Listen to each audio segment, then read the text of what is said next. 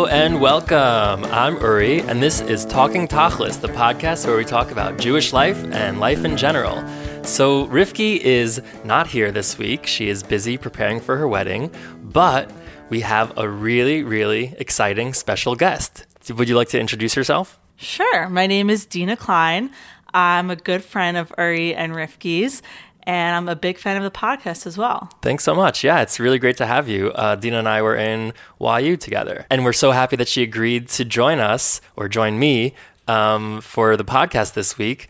It's really fun to be here. Um, most of the podcasts that I listen to and the conversations that I have are part of like my Brooklyn bubble, uh, a big term from the election. Uh, echo chamber. Is echo chamber. Mm-hmm. So I think this is the only podcast that I listen to that's outside of my echo chamber, and I really wow. like it. Okay, well, I really appreciate that. I assume it's more of my uh, Definitely. opinions, or r- does Rifki ever say anything that's outside the echo chamber? I am so, um, I feel so much pressure to fill in for Rifki because she would fit in perfectly in my in my echo chamber. She's so oh. articulate, and I, I almost never disagree oh, so with her. She's art- as opposed to me? No, I'm you're incredibly articulate. That's why it's so challenging. Oh, That's oh. why it's so refreshing, because I'm hearing really strong and valid points from out. You're the outside. Rifki uh-huh. is my echo chamber. Okay, well, uh, thanks for saying that. I appreciate that. You that's, keep me, that's cool. You keep me on my toes. Okay, great. Thanks, Uri.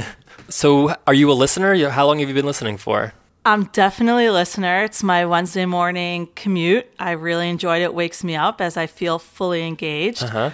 I've been listening, I would say, for two months. I was out to dinner with a friend who told me about the show. Oh, nice. Shockingly didn't hear it from you guys. And the first episode that I heard was the Natalie Portman episode uh-huh. and the Genesis Prize. Uh-huh. And I was like, wow, I'm listening to a podcast of something that I really care about.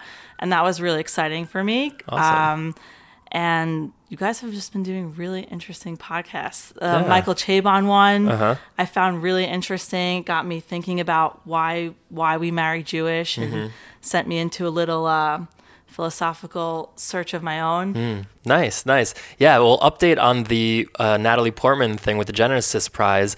Uh, last week, they ended up giving the prize instead of Natalie Portman. It was Ruth Bader Ginsburg uh, got it in Israel last week. Did you Did you hear that? I didn't hear that, but yeah. she's amazing. Did you see her documentary? I, I didn't see it. I know everybody loved it, and I, I like her uh, her thing on S N L with... Um, You've been Ginsburned. Right. Kate McKinnon. Kate McKinnon does it, yeah, an amazing impression of her. She's become like a, a rock star now in her old age. It, the movie was amazing. I was It was one of those movies that I was sad that it ended. I was uh-huh. having a great time learning so much, and she's an incredible woman, so okay. I'm so happy that she accepted the prize. All right, I'll have to check out the movie. As President Donald Trump is now in charge of Supreme Court appointments, which many predict will lead to a conservative majority for decades to come. Here to comment is liberal Justice Ruth Bader Ginsburg.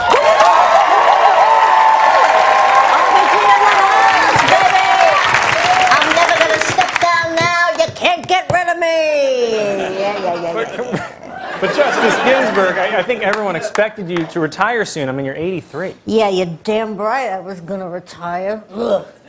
Clinton was going to win. I was going straight to the Dominican Republic.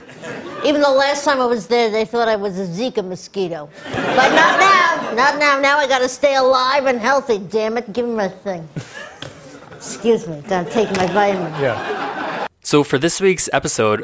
And by the way, I just want to say, Dina was Rifki's first choice as her replacement wow. for this week. So uh, this is not just some random person off the street Rif- taking Rifki's seat. These are big seat. shoes to fill. Yeah. So for this week's episode, we, we're going to do something a little bit different. And Dina and I were discussing for the last couple of days what we would do. And we thought we might have kind of a conversation, uh, somewhat of an interview, somewhat of a conversation uh, about An, an issue that's very important um, to her and to our community in general. And so, Dina, would you like to elaborate a little bit on this issue? Happily. So I am both uh, part of the Orthodox community, and I am a gay woman. I ma- I got married this past a year ago, this past summer. Mazel tov. And I came, thank you so much. And I came out four years ago in two thousand fourteen. So it's been an interesting journey the last four years, navigating what it means to be a gay woman or in the Orthodox community. And I'm excited to have this conversation with you about how the Orthodox community is dealing with um, the L G B T Q inclusivity question. Great. Well, so why don't I start with kind of a general question? Um, how do you think the Orthodox community has been doing on this issue, and where do you think it needs to go?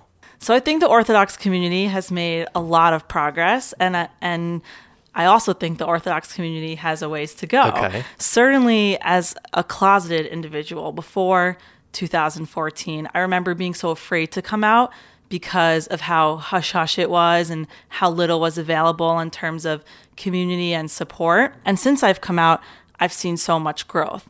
Speaking from experience, when I marched in my first Pride Parade in twenty fourteen, the Jewish cohort was so small.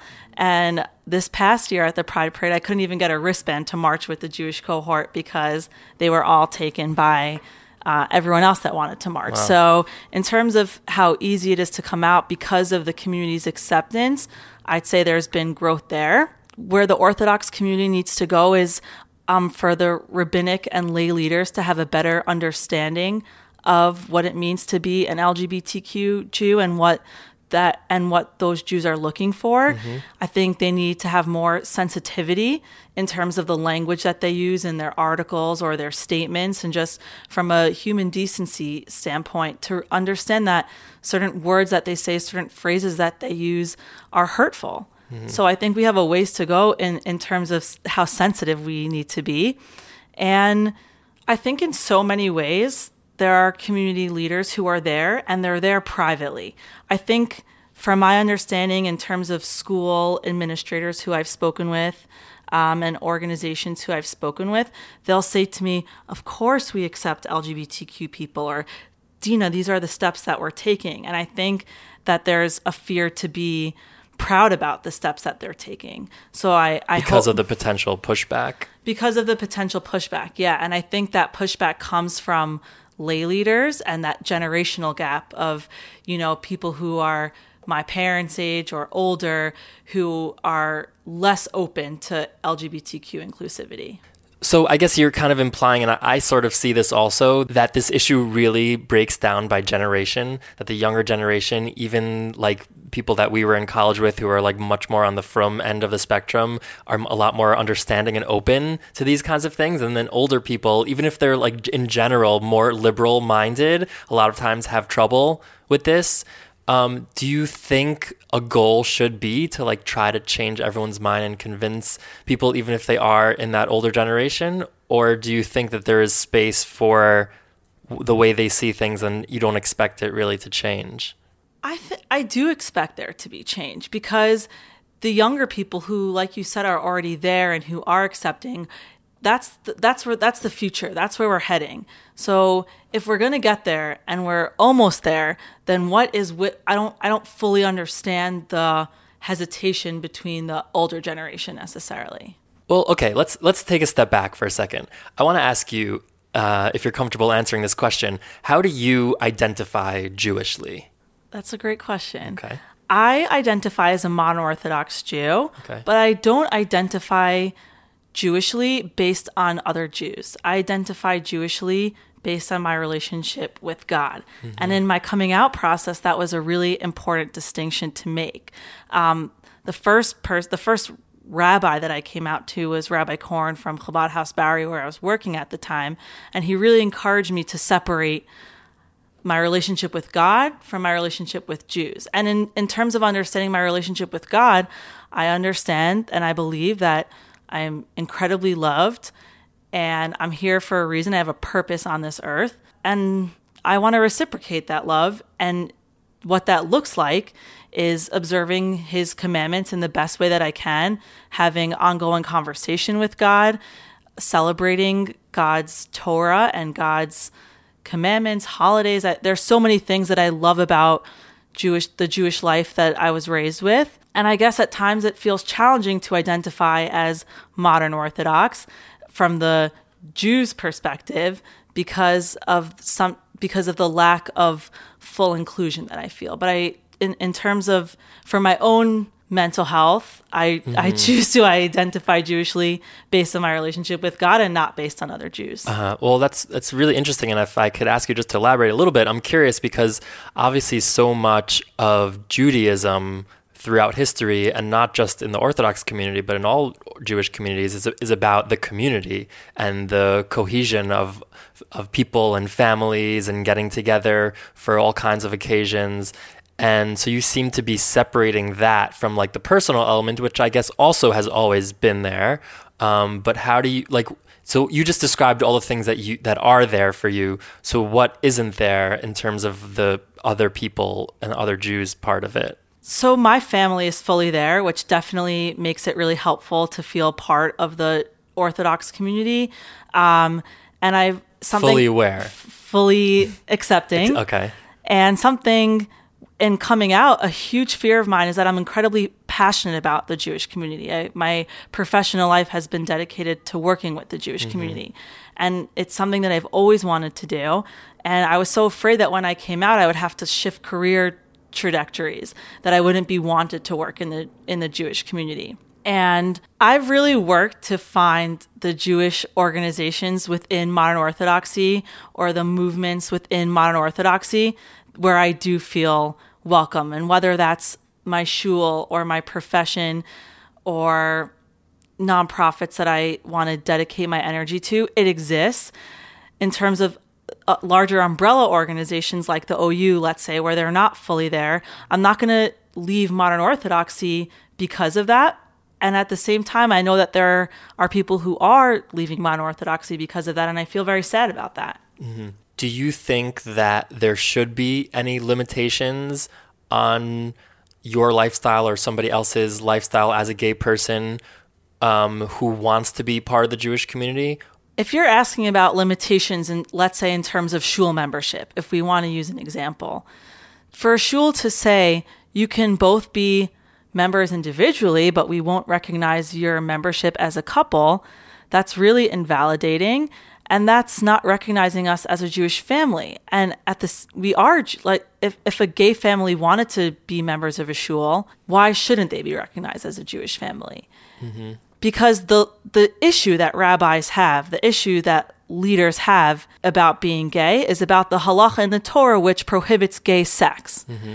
So any prohibition that's put about membership or inclusion or whatever it is, it's boiling down their entire identity to the type of sex that they have. And there's so much more to a person's life than that. Mm-hmm. What about like the marriage itself? I don't know if you want to get into your particular ceremony or other people's, or like how do, how do you think that should work in terms of people who want to be part of the Orthodox community and are having a gay wedding? Um, you know, should should an Orthodox rabbi officiate? Should it be an, an Orthodox traditional ceremony? How do you see that? So I can only speak to mine and my wife's experience, mm-hmm. and that's something that we really grappled with for many months leading up to our wedding. There were hardly any models for how to go about it, and we were balancing wanting to incorporate Jewish themes into our wedding because Judaism is so much a part of our lives, and also not wanting to do anything that was uncomfortable, or we weren't looking to make any brachas unnecessarily. Mm-hmm. We weren't looking to replicate an Orthodox wedding ceremony. We were looking to create a wedding ceremony that was special to us, and we looked for room to incorporate Jewish wedding ideas and Jewish wedding themes. We didn't have an Orthodox rabbi marry us. We had a friend marry us who's Um, ordained by the state of New York. Okay. Um, and we got we got legally married, and the Jewish aspects of our wedding included singing Imesh Kachech. Like at every Jewish wedding, we remember Jerusalem, just because jer- even in our happiest times, we want to think about the destruction of the temple. So that didn't feel like something that was wrong of us to do. We made a Shehechianu, because you can make a shechianu over a lot of new and exciting things. Mm-hmm. We wrote up a contract. Uh, it was we wrote up a shtar, and that's similar to the ketubah. It's not a ketubah. Um, we took we each made nedarim to each other. We each made promises to each other. So all these are examples of wanting to have a Jewish wedding and also not trying to create something that doesn't exist. Mm-hmm. So I guess that's really interesting. I guess you incorporated a lot of nuance and thoughtfulness into the process. But what if you had friends who wanted to get married and have a gay wedding, but they said, why can't it just be Orthodox? Like, will you support us in doing like just a full traditional ceremony, and whoever doesn't go along with it is homophobic? I mean, like, w- what would you say to that? That's not really what I believe. I think rabbis really struggle with accept, fully accepting L G B T Q Jews because of the prohibition of sex. Mm-hmm. And at the same time, there's so much more to that. And I think rabbi, that's what rabbis are really missing. They're missing something that I said when I came out to my parents, is that I still have the same values that you raised me with. I, the same values that I learned from this house and from the school that you sent me to and the camp that you sent me to. Nothing has changed about me and who I want, except for the gender, the sex of the woman, that the person that I want to spend the rest of my life with. Mm-hmm. And and that's what that's what we want. We want to have a Jewish home. We want to have raise a family with Jewish values. So to feel rejected, it's like, what are what's the alternative? That's really what I wonder. If these rabbis don't want to accept L G B T Q families into their shuls or into their schools, what are they suggesting? Are they suggesting that anyone who identifies as gay leaves the Orthodox community and joins the conservative movement? I'm not sure. Right. I mean, I think that's something that people kind of talk about, that most people won't say this explicitly, but in their heads, maybe they're thinking this would all be a lot simpler if all the gay people just decided to leave the community and not want to have any part of it. Because then it's much easier for them to say, like, oh, we really sympathize with them. We wish you well. We don't judge you as a person. But like, they don't have to make those tough decisions about what to do about their shul or about their, you know, about their Orthodox uh, kind of decision making. Do, does that make sense? Yeah, but that's so sad. I, I love I every, agree that it's sad. I love everything about my Orthodox life. I love having Shabbos. I love spending holidays with my family. I I really was raised with a true love for Judaism, and to say like to hear or to feel, um, glad you had a nice twenty-seven years, but you know, time to move on to something else now. That would that would be devastating to me. Right. So, I mean, I'm curious, do you, what kind of sympathy do you have to more, let's say, traditional-minded Orthodox people, whether they be rabbis or not rabbis, who, let's say, like, I'm not talking about people who are nasty and mean and say mean things, because I think there's no place for that, regardless of what the issue is. But in terms of people who are, you can tell, care about other people, and they're genuinely troubled and pained by this issue. And let's say they come to the conclusion that we can't allow a gay couple to be members in a shul, or we can't, I don't know, I'm not sure what the other examples would, would be, but like, how much sympathy do you have towards those kind of people? Or have you had conversations that you felt were productive with people that would fit into that category? Yeah, I've definitely had conversations with people, and I and I have some sympathy, as I mentioned earlier. I know that there's nuance in this. I'm not, I don't, I don't think we live in a black and white world, and this is a very gray issue. And something that I heard said to me is that it's really hard to lead from the gray. Mm-hmm. So if this is by nature a gray issue, how do we lead from the gray? At the same time, I expect more from some of our rabbinic leaders. Like, I don't understand how rabbis in Y U or rabbis at the O U are not sitting around and talking about this and, and coming out with, figuring out ways or coming out with statements on, we, if you're, yeah, you're gay, but we love you and we want you to stay in this community and we're grappling with it. And, and this is, this is where we're at. Like, the silence is, is painful. Right. I mean, I think it's because they're scared, um, probably scared of a bunch of things. So so for so let's say, I don't know if you're familiar with the Eshel Pledge, are yeah, you? Yeah, I, I am. I wanted to bring that up.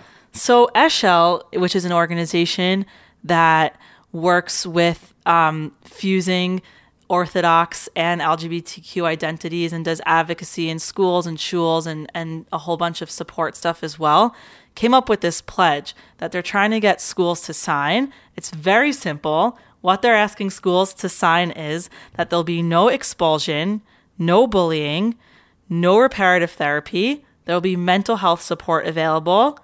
There'll be open admission for L G B T Q students, and that L G B T Q students will be fully integrated just like anyone else. So that's not a hard thing. That's not. A, I, I imagine there are many schools who are already practicing mm-hmm. these six points, and yet there's so such pushback and so much deliberation about whether or not to sign it. Mm-hmm.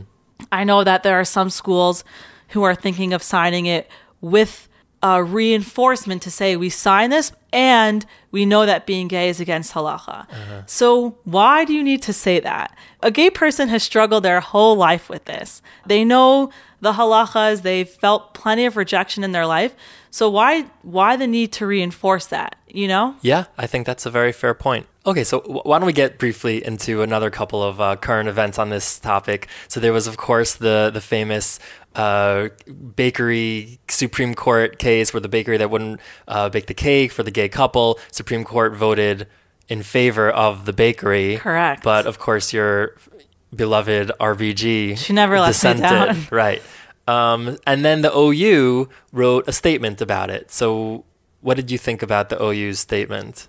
The first iteration or the second? Oh, so why don't you t- give a little bit of background on that? Okay, so the O U put out a statement in support of the Supreme Court ruling that had language that was a little bit hurtful, mm-hmm. a lot hurtful, um, and then it mysteriously disappeared from their statement without an apology or anything like that, which to me goes against uh, Jewish values of asking forgiveness. Mm-hmm. But what they originally said was, strong constitutional protections for religious liberty are the bedrock of the Orthodox Jewish community and so many other faith communities in the United States.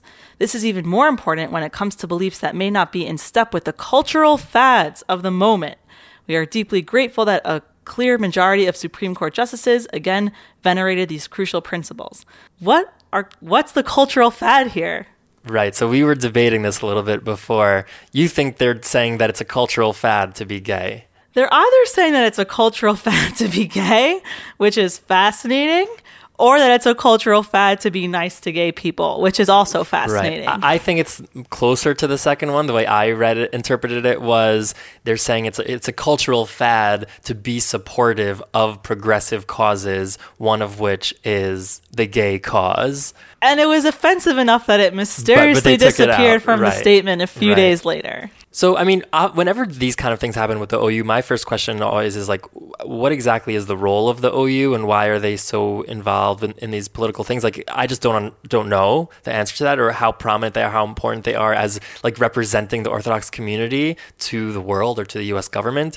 But I mean, no, you, you wanted them to apologize for having the f- the fad line. I mean, there. I feel like we were taught since kindergarten that if you say something that hurts someone's feelings, you apologize, right? Okay. Which didn't happen. Right, right. I mean, probably everything that they say hurts somebody's feelings.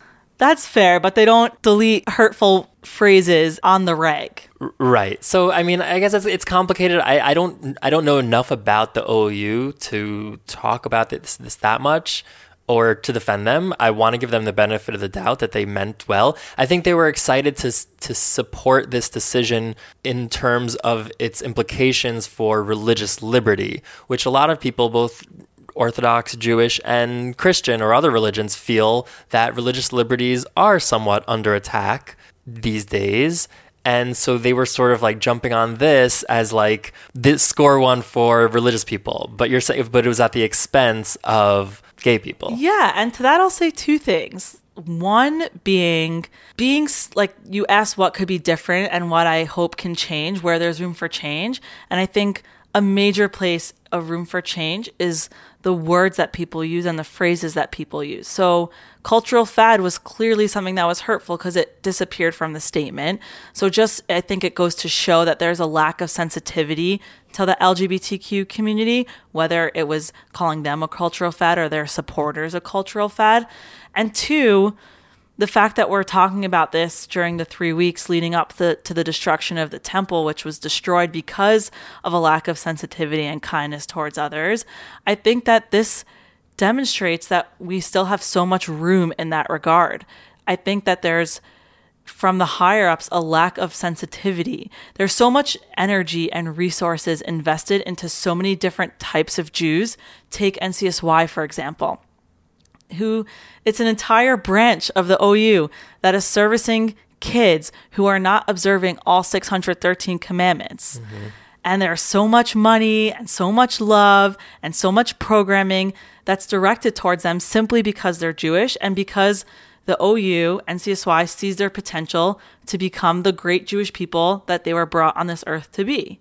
So why is there being so much energy directed towards one group of people who don't keep all six hundred thirteen mitzvot perfectly, but this other group who struggles with one commandment in particular is like, they're almost, they're really being pushed out the door. Right. Yeah, I, I think that's a very interesting analogy and, and point that you make with N C S Y. Uri, you've been asking me all these questions. I yeah. figured I would ask you one or two. Oh, okay. Um, as someone who's not part of the L G B T Q community, I'm curious, for as you being an outsider, um, where you see this going in three years from now, what the Orthodox world looks like in terms of...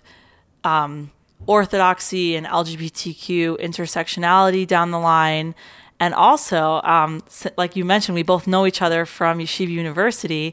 So as a fellow Y U alum, if you how you see Y U's role in this, um, what they're currently doing or what they could be doing differently. Mm-hmm. They're not, in my opinion, they're not really doing much, but I'm uh-huh. curious what you think about it. Wow, interesting. Yeah. Um, well, I appreciate the question.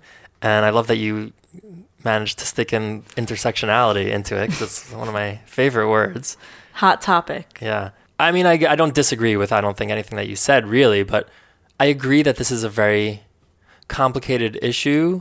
And as far as where I see things going and what I think Y U is doing, like, as I mentioned, I was at the, the Y U gay panel at this point. That was a number of years ago. two thousand ten, eight years ago. Okay. Yeah. And I think. I, and some of my friends were on the panel and I thought it was amazing. Do you know how many lives that panel probably saved? Uh, I don't know. How many do you think? I, I think it saved, I think it saved a lot of lives. I think all the work of these organizations, it's really life-saving work. No one should feel like they have to suffer alone. And and to, to create these platforms is giving voice to the struggle that so many people are feeling. Right. I definitely get that. And I thought Rabbi Blau did an amazing job at that Y U panel as the moderator. He's and going to get so much schar and Olam Haba for that. I, I thought it was really, really important. And, and the way that they handled it, I thought, was done in a sensitive and, and well-handled way. What about What about since then? I think the Orthodox community has an obligation to figure out a way to include members of the community who want to remain in the community, but who happen to be gay. I don't know the, exactly how to do that. And that's why I'm kind of relieved that I'm not the one who has to make that decision. But I, I'm supportive of the goal of finding a solution. And I, I have more respect for the people who appreciate that this is difficult and to understand the sensitivities on all sides of this issue and that it's not black and white. I think it's just inevitable that things will become more inclusive and hopefully, you know, in a good way, in a, in a way that everybody feels uh, safe and happy about, um, both Jewishly and just in general. And that's kind of, I guess I'm optimistic in that sense. And that's sort of like, to answer your question, where I see things going in terms of Y U specifically. I don't know. I guess I would like to say the same thing, that you, you have a lot of people um, in power and, and calling the shots, both on the payroll in terms of like the Rosh Yeshiva and administration, and also the board members who in a way are like even more powerful than than the, the you know people. Everyone's been so in quiet. The administration. Yeah, there hasn't been a lot. I think Y U is a little bit at a loss of, and and they've taken a back seat in a lot of ways because they haven't been at the forefront. Right. On this issue and a lot of other issues, and then right. Other institutions are kind of like filling that void, and and Y U seems to be becoming a little bit less relevant, which is sad to me because I totally. think totally. Um, I mean, to be the leading Orthodox institution, I think it would be so important to discuss like the leading issues in, in the Orthodox community, and I, and I'm not seeing that, and and I'm disappointed. Right.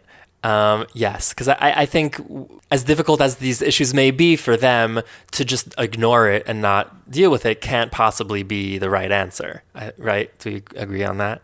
Yeah, and, and no one's, no, yeah, we agree. no, I, no one's saying to ignore it, and no one's saying to say, we, like, it's nuance. And I think that there's room to speak about the nuance. Right. I, I think they're just scared. That's what it is. And that, yeah. that, I don't think that's an excuse, but that's what it is. That's the reality. With great power comes great responsibility. Oh, yeah, sure. Exactly. Well, Dina, this was a lot of fun. I really appreciate you having this discussion with me. I mean, how do you think it went? Do you think uh, we covered a lot of, uh, not everything, but... I think we did. Yeah. I, something I, I hope if to all your many, many, many listeners, mm-hmm. I hope it provided some insight from the perspective of an L G B T Q person who's also Orthodox. I've, you know, gotten comments from even my own family members who have said, um, you know, I didn't really understand this gay thing until until you're until you came out. Mm-hmm. So if someone just got a, like a closer picture of what that looks like, um, and it moves somebody, then then our time together was was was productive. Even though I always love hanging out with you. Okay, great, and I agree. Justice Ginsburg, come on, you know. No, call it. You know what? I'm living every eighty-one-year-old's dream. I get paid to sit on a bench all day and judge people. But you know how rare it is to be eighty-one years old and actually have people listen to what you say? Okay, well, well, the Chief Justice of Alabama actually said he won't listen to your ruling on marriage equality. Yeah, I expect that from Alabama, you know. They never recognized the ruling on incest either. The verdict is in, you've been Ginsburg. Thanks for joining us. That's our show. I uh, hope you enjoyed. Please subscribe, rate us, um, share with your friends. Yeah, Dina, I, I I don't know if I mentioned this before, but part of the deal of you being on the show is that you now have to bring in some new listeners. This so, is going on my Facebook. Okay, awesome. I guess I'll have to put on my Facebook then also. All right, and well, thanks as always to Drive-In Productions for sponsoring this week's episode, and thank you to Triple Threat Trio featuring Rage Brigade. They are the official band of Talking Tachlis, and uh, we'll see you next time. Bye. Bye.